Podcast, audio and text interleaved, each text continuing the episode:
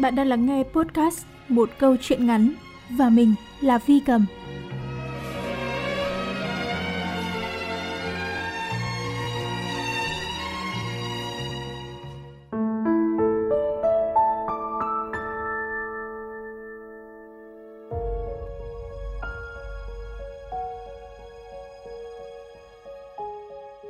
Lời đề tựa của tác giả Ký ức Hai chữ này thường gợi cho tôi những áng buồn man mác hơn là những vui tươi sáng láng. Và trong chúng ta, hẳn ai cũng từng ao ước được quên hoàn toàn, được cắt bỏ một phần trí nhớ để những bước tiếp theo bất nặng nề. Nhưng liệu xóa đi được sẽ tốt hơn chăng? Ký ức, dù có buồn cách mấy, thì đó cũng chính là nền tảng xây bạn trở thành mình của ngày hôm nay.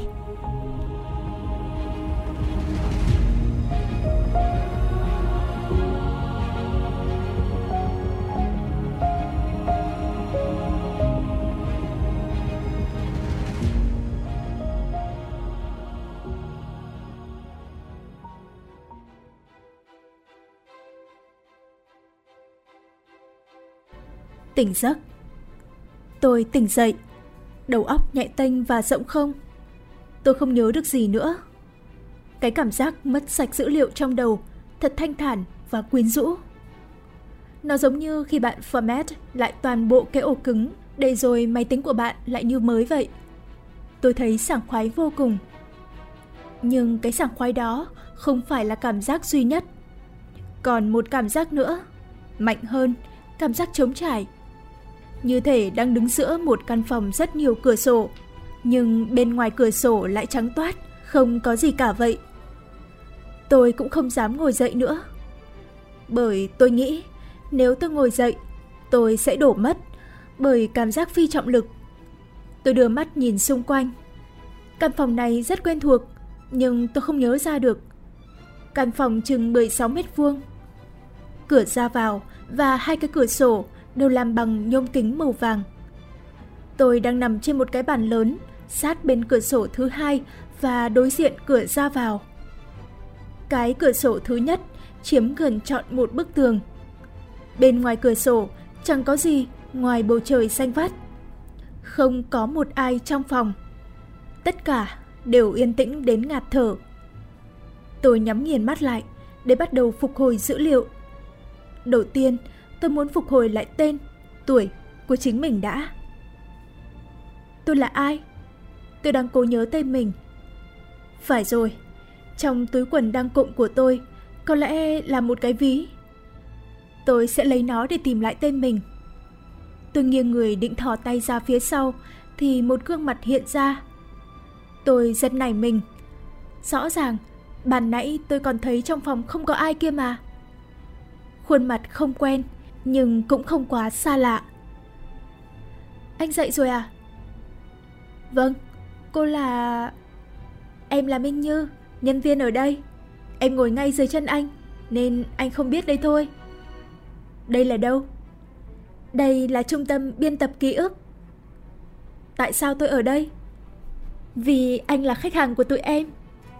Cô gái có nước da trắng, đôi mắt to màu nâu xám, tóc uốn lọn sóng to, và không quá dài. Cái chắn cao nhìn rất bướng bỉnh. Nói chung là nhìn cô, tôi rất có thiện cảm. Cô đỡ tôi dậy để tôi tựa lưng vào tường. Pha cho tôi một cốc Milo, vừa pha vừa tóm tắt lại lý do vì sao tôi vào đây.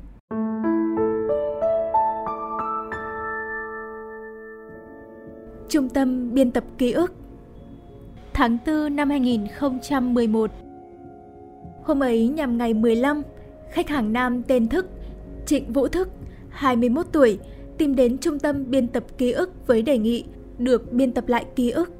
Lý do, muốn sống gọn hơn, không mất thời gian cho những điều vô bổ.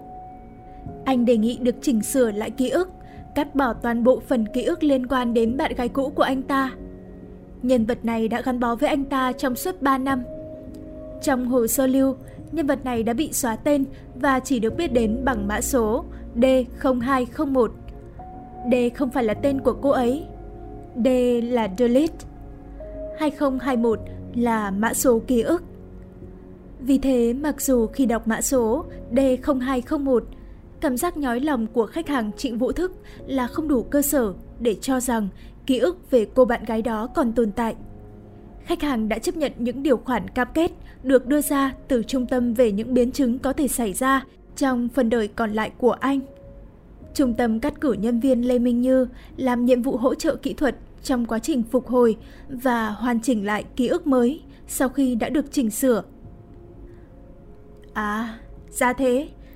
Chắc hẳn trước đó tôi đã có một tâm trạng rất tệ. Vâng, anh đã có một khoảng thời gian rất tệ sau khi chia tay với cô gái đó. Cũng tốt, dịch vụ biên tập cuộc đời quả là một thành tựu y học đáng giá. Liệu tôi còn phải chi trả thêm khoản tiền nào nữa không? Không, thưa anh, đây hoàn toàn là việc làm tự nguyện, giống như việc người ta hiến tặng các bộ phận trên cơ thể vậy. Nó đáng giá thế kia à?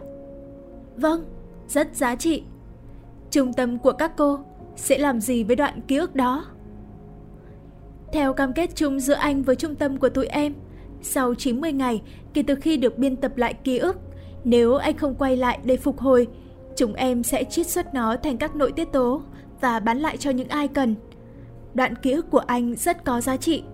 Em nhắc lại là nó rất có giá trị. Nội tiết tố ư?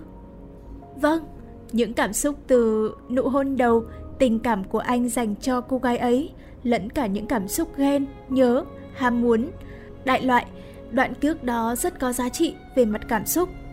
Chúng em đã chiết xuất lại thành những liều nội tiết tố riêng để bán lại cho những người có nhu cầu. Không lẽ nhiều người vô cảm đến mức cần phải tiêm nó? Vâng, đó là những bọn người xám. Bọn người xám ư? Phải, bọn người xám đầy rẫy ngoài cuộc sống. Họ là những kẻ vô cảm lâu ngày. Những người vô cảm tôi biết, song đây là lần đầu tiên tôi nghe nói đến cái tên bọn người xám đấy.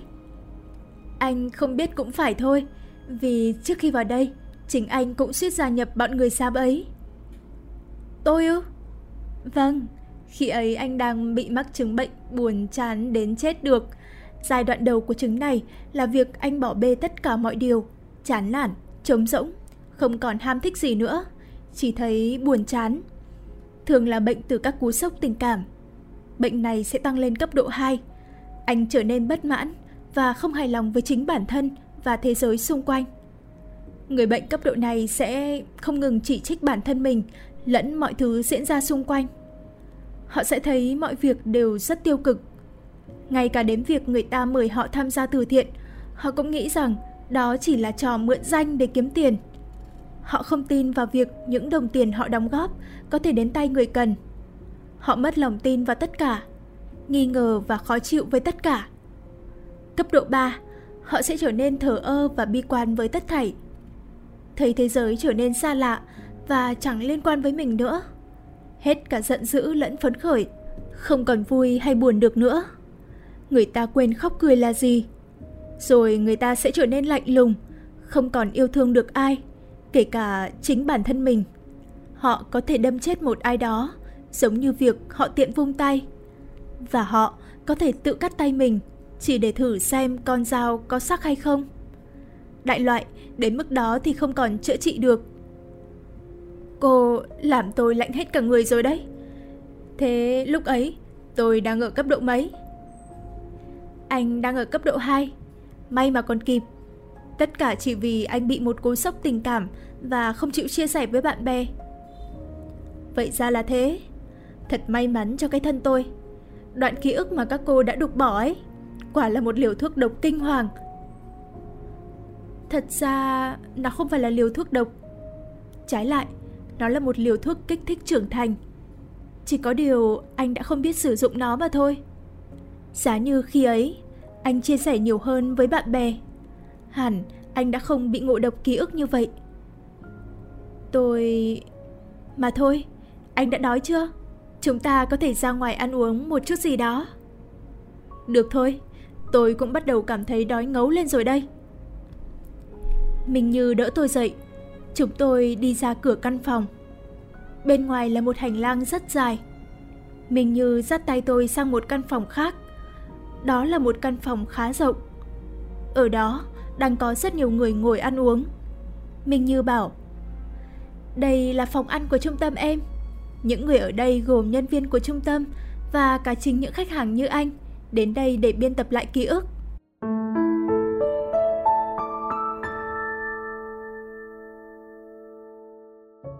Cảnh báo khoảng trống Mình Như gọi cho tôi một đĩa cơm cá và gọi cho mình một tô mì.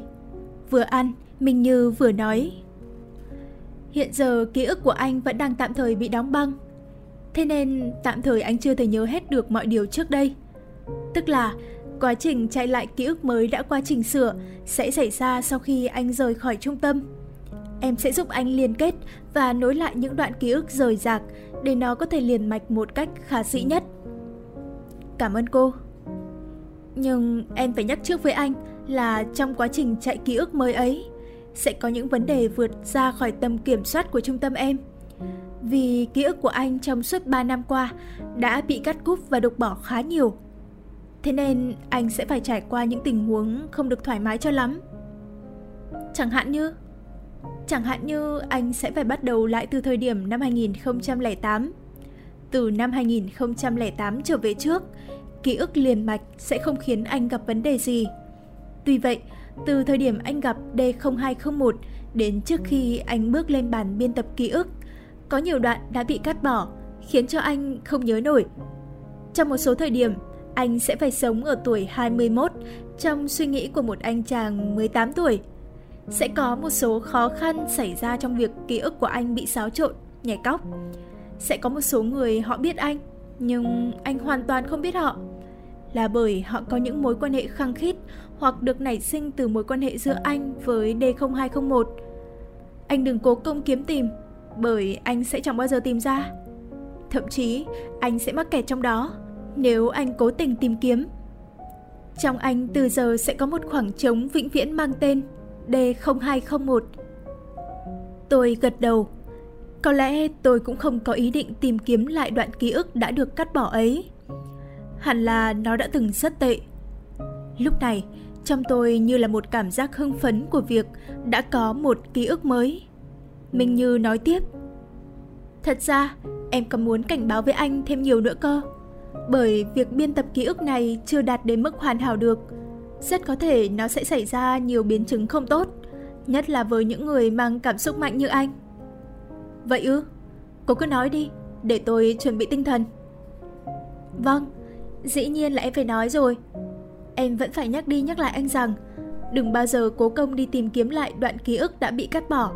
Điều đó rất nguy hiểm. Đã có nhiều người bị mắc kẹt suốt phần đời còn lại trong phần ký ức đã bị cắt bỏ. Bởi vì trung tâm của tụi em chỉ có thể cắt bỏ được đoạn ký ức của chính anh, chứ không thể cắt bỏ ký ức của những người xung quanh anh. Và như thế có nghĩa là anh trong họ vẫn chính là anh của một ký ức nguyên bản. Mà anh biết đấy, việc cắt bỏ một đoạn ký ức đồng nghĩa với việc tạo ra một khoảng trống trong tiềm thức của ta. Để sống chung được với khoảng trống đó luôn là một thách thức với những người có cảm xúc mạnh như anh. Tôi nghĩ là tôi có thể vượt qua được khi tự nhắc mình rằng đoạn ký ức bị cắt bỏ là một đoạn ký ức rất tệ hại trong cuộc đời tôi. Chưa chắc anh thức ạ. Anh coi nó là tệ hại là bởi anh còn trẻ. Xong khi anh đã đủ chín chắn rồi, có thể anh sẽ nghĩ khác đấy. Dù sao thì anh cũng có 90 ngày để suy nghĩ lại. Tôi cũng không biết sau này thế nào. song tôi nghĩ là tôi có thể vượt qua được. Vâng, em mong là như vậy. Theo cam kết trước khi trung tâm biên tập lại ký ức của anh, sau 90 ngày, nếu anh không quay lại để phục hồi ký ức, thì trung tâm mới đưa đoạn ký ức đó của anh vào chiết xuất. 90 ngày thôi đấy anh ạ. Tôi nghĩ rằng tôi sẽ không quay lại đâu. Và nếu có quay lại, chắc chỉ là vì cô, Minh Như. Anh cứ đùa em. Thôi, anh ăn mau lên cho kịp quay trở về. Minh Như khẽ thở dài. Tôi hiểu, cô lo cho tôi. Và sâu xa trong đó còn là cuộc chiến giải cứu bọn người xám. Nếu không có những nội tiết tố cảm xúc được chiết xuất từ những đoạn ký ức bị biên tập đã được bỏ đi như của tôi, bọn người xám sẽ sớm đi vào con đường diệt vong. Một khi bọn người xám đi tới cấp độ 3, chúng sẽ trở thành những tên sát thủ lạnh lùng những kẻ sẵn sàng giết người không vì lý do gì cả. Anh còn vấn đề gì cần hỏi không? Tôi lắc đầu. Tôi chỉ muốn biết là làm cách nào có thể gặp lại cô ở ngoài kia thôi. Mình Như cười, nụ cười của cô ấy thật dễ thương. Sẽ có một ngày chúng ta gặp nhau mà. Thôi nào, để em tiện anh. Anh nhớ giữ tấm thẻ từ này nhé. Nó sẽ giúp anh quay lại đây. Đằng sau tấm thẻ từ có hướng dẫn đấy.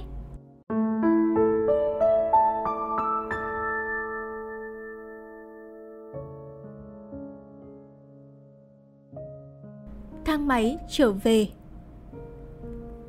Cô sẽ đi cùng tôi. Không ạ, em sẽ chỉ đưa anh đến đây thôi. Anh nhớ nhé, trong 90 ngày tới, nếu muốn phục hồi, anh hãy trở lại đây. Nhớ giữ kỹ tấm thẻ từ. Tôi gật đầu và bước vào thang máy. Mình như vẫy tay chào tôi. Cửa thang máy khép lại và thang máy vẫn vùn vụt chạy. Là chạy lên hay chạy xuống, tôi cũng không biết nữa. Trên bảng điện tử hiển thị số 1, cửa mở. Tôi đang đứng ở một sảnh trung tâm thương mại. Gần như ngay lập tức tôi nhận ra ngay. Trung tâm thương mại Vincon. Như thể mọi thứ được mở bung ra, ký ức lùa về.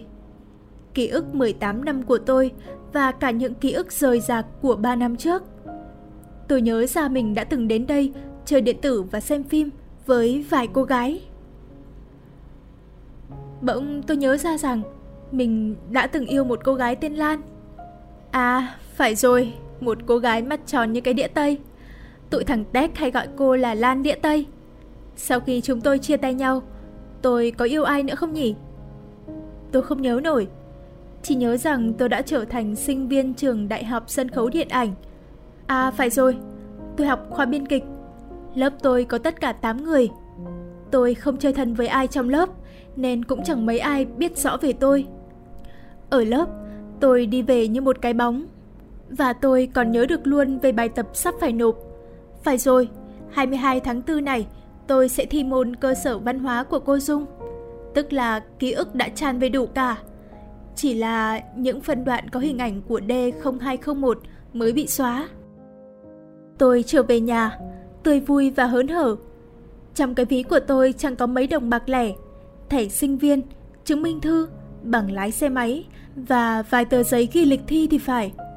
Có một tờ tiền rất lạ mà tôi cứ nghĩ mãi không ra về nguồn gốc của nó. Có lẽ tờ tiền liên quan gì đó đến D0201. Tôi không cố công tìm hiểu nó nữa, theo lời dặn của Minh Như. Căn phòng của tôi hình như có một chút xáo trộn.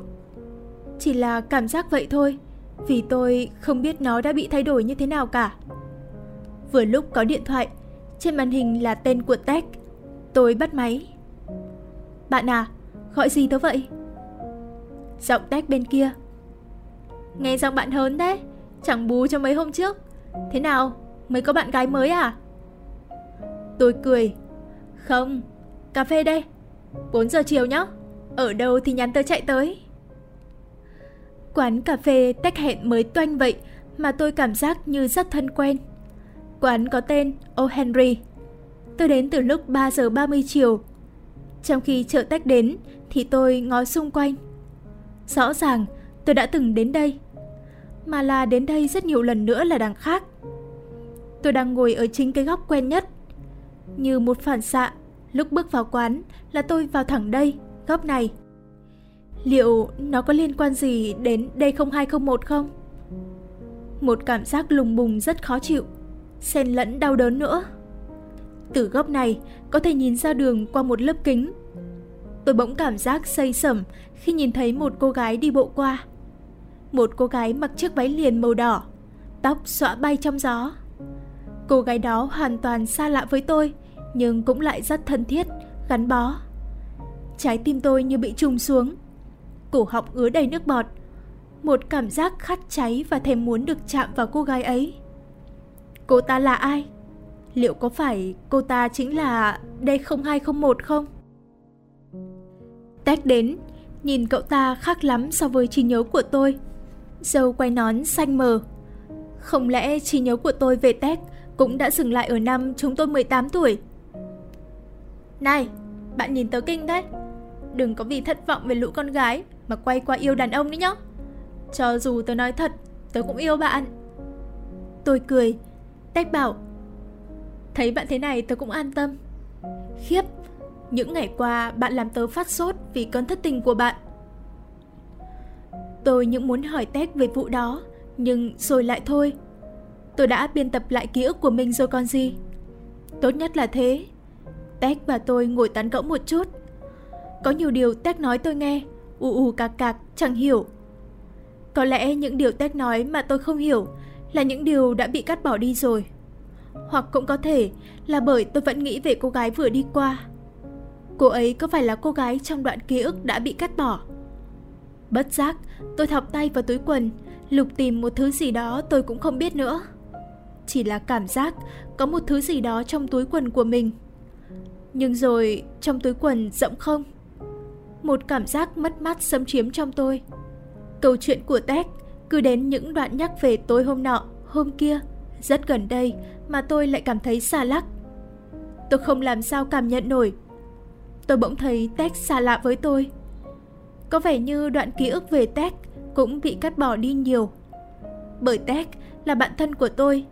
Cậu ấy hẳn đã ở bên tôi trong suốt 3 năm qua, cả khi tôi hạnh phúc nhất lẫn lúc tôi khổ đau nhất. Vậy mà lúc này đây, khi những đoạn ký ức bị đục bỏ khỏi bộ nhớ, Tech trở nên xa lạ đến đau lòng. Về đến nhà, tôi lục lại đống đồ cũ. Trong ngăn bàn, những bức ảnh đã chụp. Kỳ lạ thay, không có bức ảnh nào trong suốt 3 năm qua. Có lẽ đó chính là thứ đã bị xáo trộn. Là tôi đã đốt bỏ chúng đi, hay vì nó cũng đã biến mất cùng đoạn ký ức đã bị đục bỏ.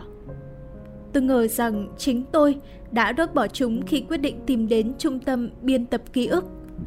Tôi lấy máy điện thoại ra, ra soát lại danh bạ. Có khá nhiều những cái tên, không sao khiến tôi nhớ ra khuôn mặt. Tôi cất máy đi và lên giường để ngủ. Lúc 3 giờ sáng tôi tỉnh giấc. Tôi vừa nằm mơ thấy bọn người xám tấn công con người. Như một dịch bệnh lây lan, bọn người xám khiến cho người không còn yêu thương người nữa. Bọn người xám biến cuộc sống thành một guồng máy vô cảm. Chiến tranh xảy ra khắp nơi. Chiến tranh như một trò chơi giữa những con người vô cảm với nhau. Tôi toát mồ hôi lạnh. Và ngay lúc đó, một cảm giác cô độc xâm lấn tôi. Như thể tôi vừa bị rút sạch tâm hồn vậy. Cảm giác cô độc ấy khiến tôi trống rỗng. Và nó như vết dầu loang, bao phủ lên khắp con người tôi. Nó biến thành cảm giác mất mát. Nhưng tôi không tài nào nhớ nổi tôi đã mất mát cái gì. Phải chăng là D0201? Đoạn ký ức kéo dài suốt 3 năm qua. Không, tôi đã cắt bỏ nó đi rồi mà. Là tự nguyện. Tôi còn đến 30 năm, thậm chí nếu biết giữ gìn sức khỏe, tôi còn đến 70 năm nữa kia. Năm nay tôi mới 21 tuổi. Tôi còn dư thời gian để có thể khỏa lấp khoảng trống bị tạo ra từ 3 năm đó. Tôi ngồi dậy, đi quanh nhà như một người già khó ngủ. Rồi khoác áo, tôi xuống phố. Đêm của tuổi 20 Tôi đã từng đi dạo đêm Hà Nội với tét không biết bao nhiêu lần từ hồi hai đứa còn học lớp 10, lớp 11. Vậy mà đêm nay, tôi cảm thấy Hà Nội thật khác. Vừa thân quen, lại vừa xa lạ. Đi lòng vòng những con phố cổ, ánh đèn đường vàng vọt, hát xuống đường khiến phố như một dòng sông óng ả. Những con phố thinh lặng đến bình yên. Đôi ba tiếng xe máy, đôi ba tiếng dao và cả gió xào xạc. Tôi dừng lại ở một quán cà phê vỉa hè mở muộn. Quán đồng đội ở đầu đường Trần Phú gọi một tách cà phê. Tôi ngồi lặng lẽ. Có một nỗi cồn cào như thể tôi đã từng ngồi ở đây vào một lúc nào đó. Hình như là cả một hơi ấm rất nhẹ ngay bên cạnh. Bàn bên cạnh, một đôi nam nữ đang ngồi tựa vào nhau. Hình ảnh đó cũng rất thân quen. Chàng trai đang thao thao bất tuyệt với cô gái về trận xây một thì phải. Còn cô gái thì lặng yên lắng nghe. Tôi bỗng thấy dùng mình khi nhận ra một điều. Tuổi 20 của tôi đã biến mất. Nó đã từng rất đẹp. Tôi mừng tượng rằng như vậy nhờ cảm giác rằng tôi đã trải qua một tuổi 20 hạnh phúc. Trong chuỗi ký ức 3 năm bị cắt bỏ, tôi chỉ còn nhớ được hồi tôi 19 và một số ký ức năm tôi 21 tuổi. Còn hồi tôi 20, năm 19 tuổi, Có lẽ giữa tôi và D0201 vẫn chưa thực sự khăng khít, nên có nhiều đoạn ký ức được giữ lưu lại.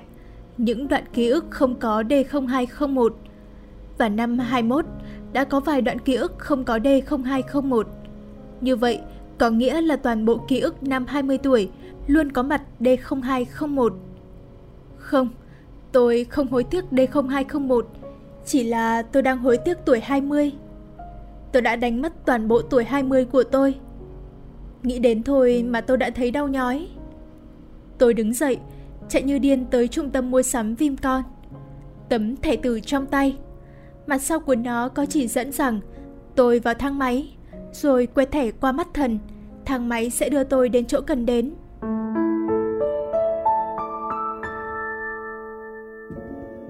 Phục hồi ký ức Cửa thang bật mở Minh Như đã đứng trước cửa. Anh đến để phục hồi phải không? Tôi gật đầu. Tôi muốn lấy lại tuổi 20 của tôi. Minh Như thở dài. Vâng, anh vào đây. Sẽ rất nhanh thôi. Anh sẽ được phục hồi ký ức. Tuy nhiên, em cũng cảnh báo với anh rằng Khi ký ức phục hồi Có thể anh sẽ hối tiếc rất nhiều điều đấy. Bởi bên cạnh những điều anh đang muốn nhớ lại Sẽ còn có cả những điều anh muốn quên đi. Tôi gật đầu. Tôi chấp nhận. Mình như mở cửa phòng biên tập ký ức, Đỡ tôi lên bàn. Rồi cô ấy nhấn nút, Cái bàn từ từ lõm xuống Và một vòng kính được chụp qua. Khuôn mặt Minh Như bỗng nhòe đi. Một dòng điện chạy qua đầu tôi. Nó làm tôi lịm đi. Hình ảnh cuối cùng tôi nhìn thấy là một nụ cười của Minh Như. Một nụ cười rất dễ mến. Tôi tỉnh giấc và nhận ra mình đang nằm trên giường bệnh viện. Tôi ngạc nhiên vô cùng. Rõ ràng đêm qua, tôi đã rời nhà đi lang thang suốt đêm và đã tới trung tâm biên tập ký ức để phục hồi ký ức kia mà. Sao tôi lại nằm đây? Tôi cố nhớ xem mọi thứ thế nào.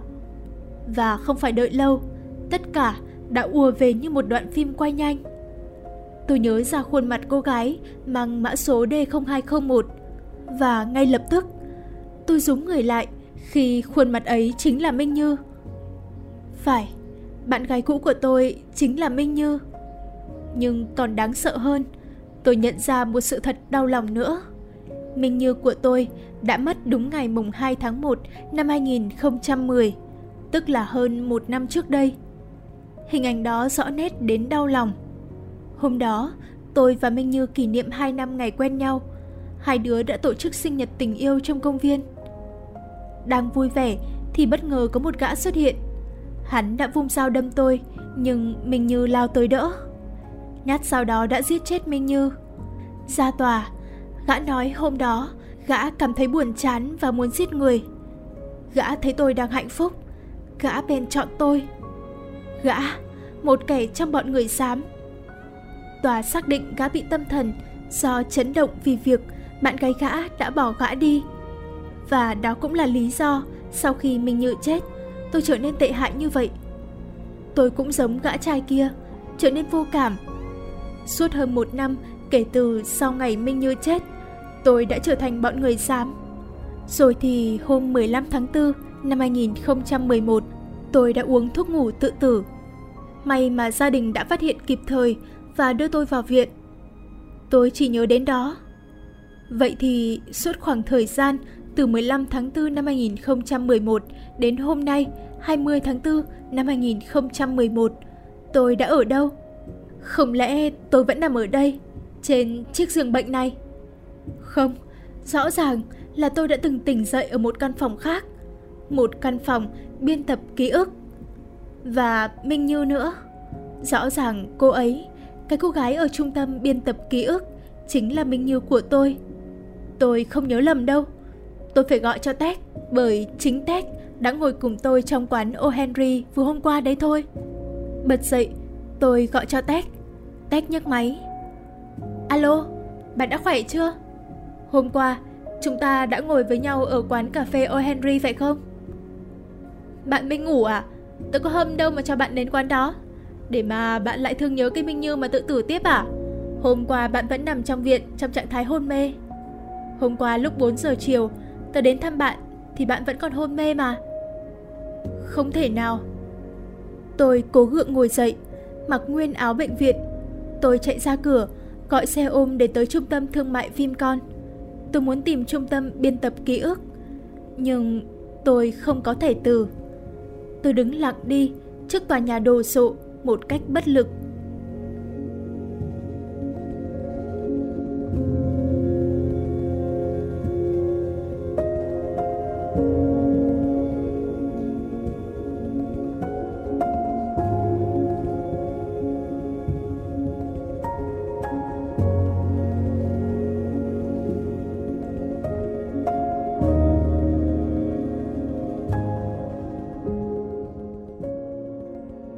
Bạn thân mến, bạn vừa lắng nghe chuyện ngắn Đoạn ký ức bị biên tập của nhà văn Hoàng Anh Tú. Xin chào tạm biệt và hẹn gặp lại các bạn.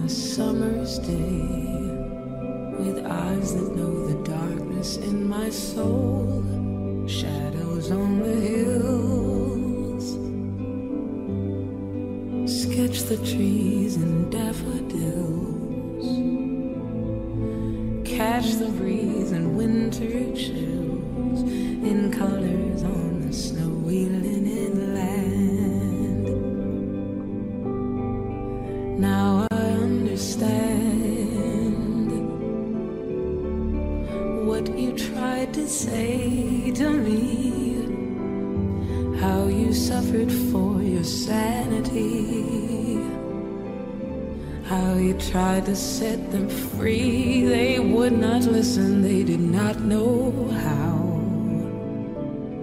Perhaps they'll listen now. Starry, starry night.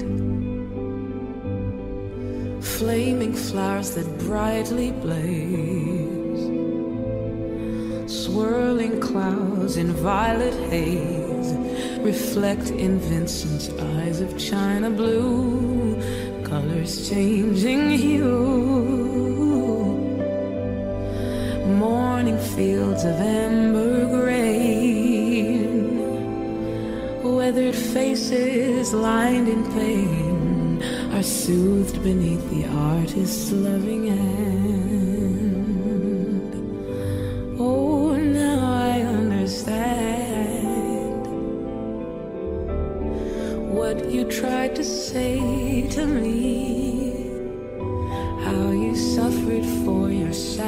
How you tried to set them free, they would not listen, they did not know how. Perhaps they'll listen now, for they could not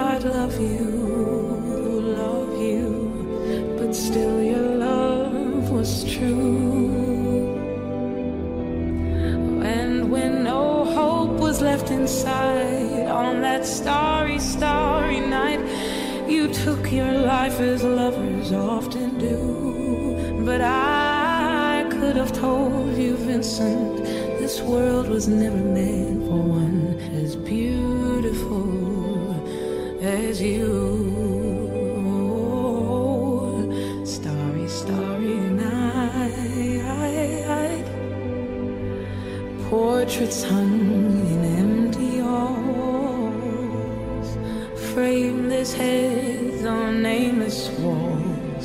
with eyes that watch the world and can't forget, like the strangers that you've met.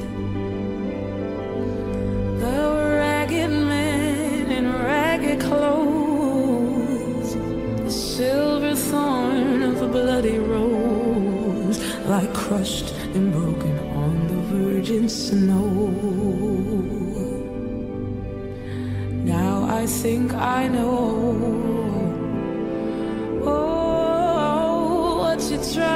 Say to me. How you suffered for your sanity. How you tried to set them free. They would not listen, they're not listening still. Perhaps they never